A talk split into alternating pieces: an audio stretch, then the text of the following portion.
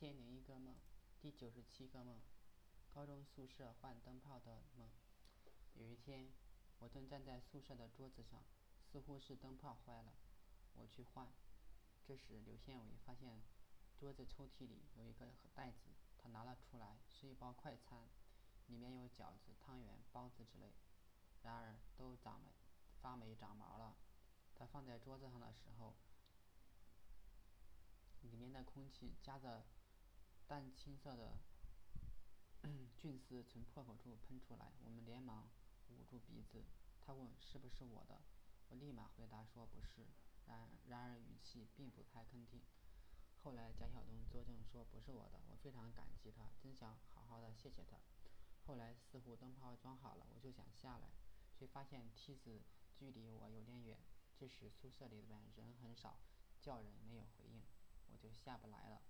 后来马帮我挪了挪梯子，但是发现梯子十分的怪异，形状类似沙漏，两只脚是活动的。我意识到这个梯子不好用。马看我很为难，就登上梯梯子，希望希望能够接应我。但是不幸的是，他经过哑铃脖子的时候，梯子旋转了，这样就失去了平衡，结果他也被困住了。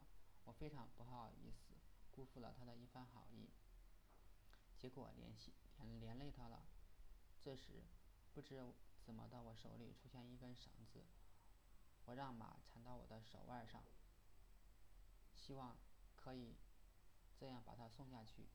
最后发现绳子的末端正好卡在哑铃脖子的位置，距离地面不知道还有多高。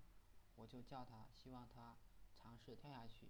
他感觉有比较大的把把握，就跳了下去，落在地面上没有受伤，而我还困在椅子上，而我还困在梯子上。其实做这个梦之前，有看过一个小视频，说是浙江一个女主客的房间多么的脏乱，里面好多狗屎、人屎，房间里边乱七八糟的快餐盒、废纸箱，床底非常多的卫卫生巾。后来他养的狗也死在房间里，而他似乎出差了。房东说进去以后好几天都吃不下饭。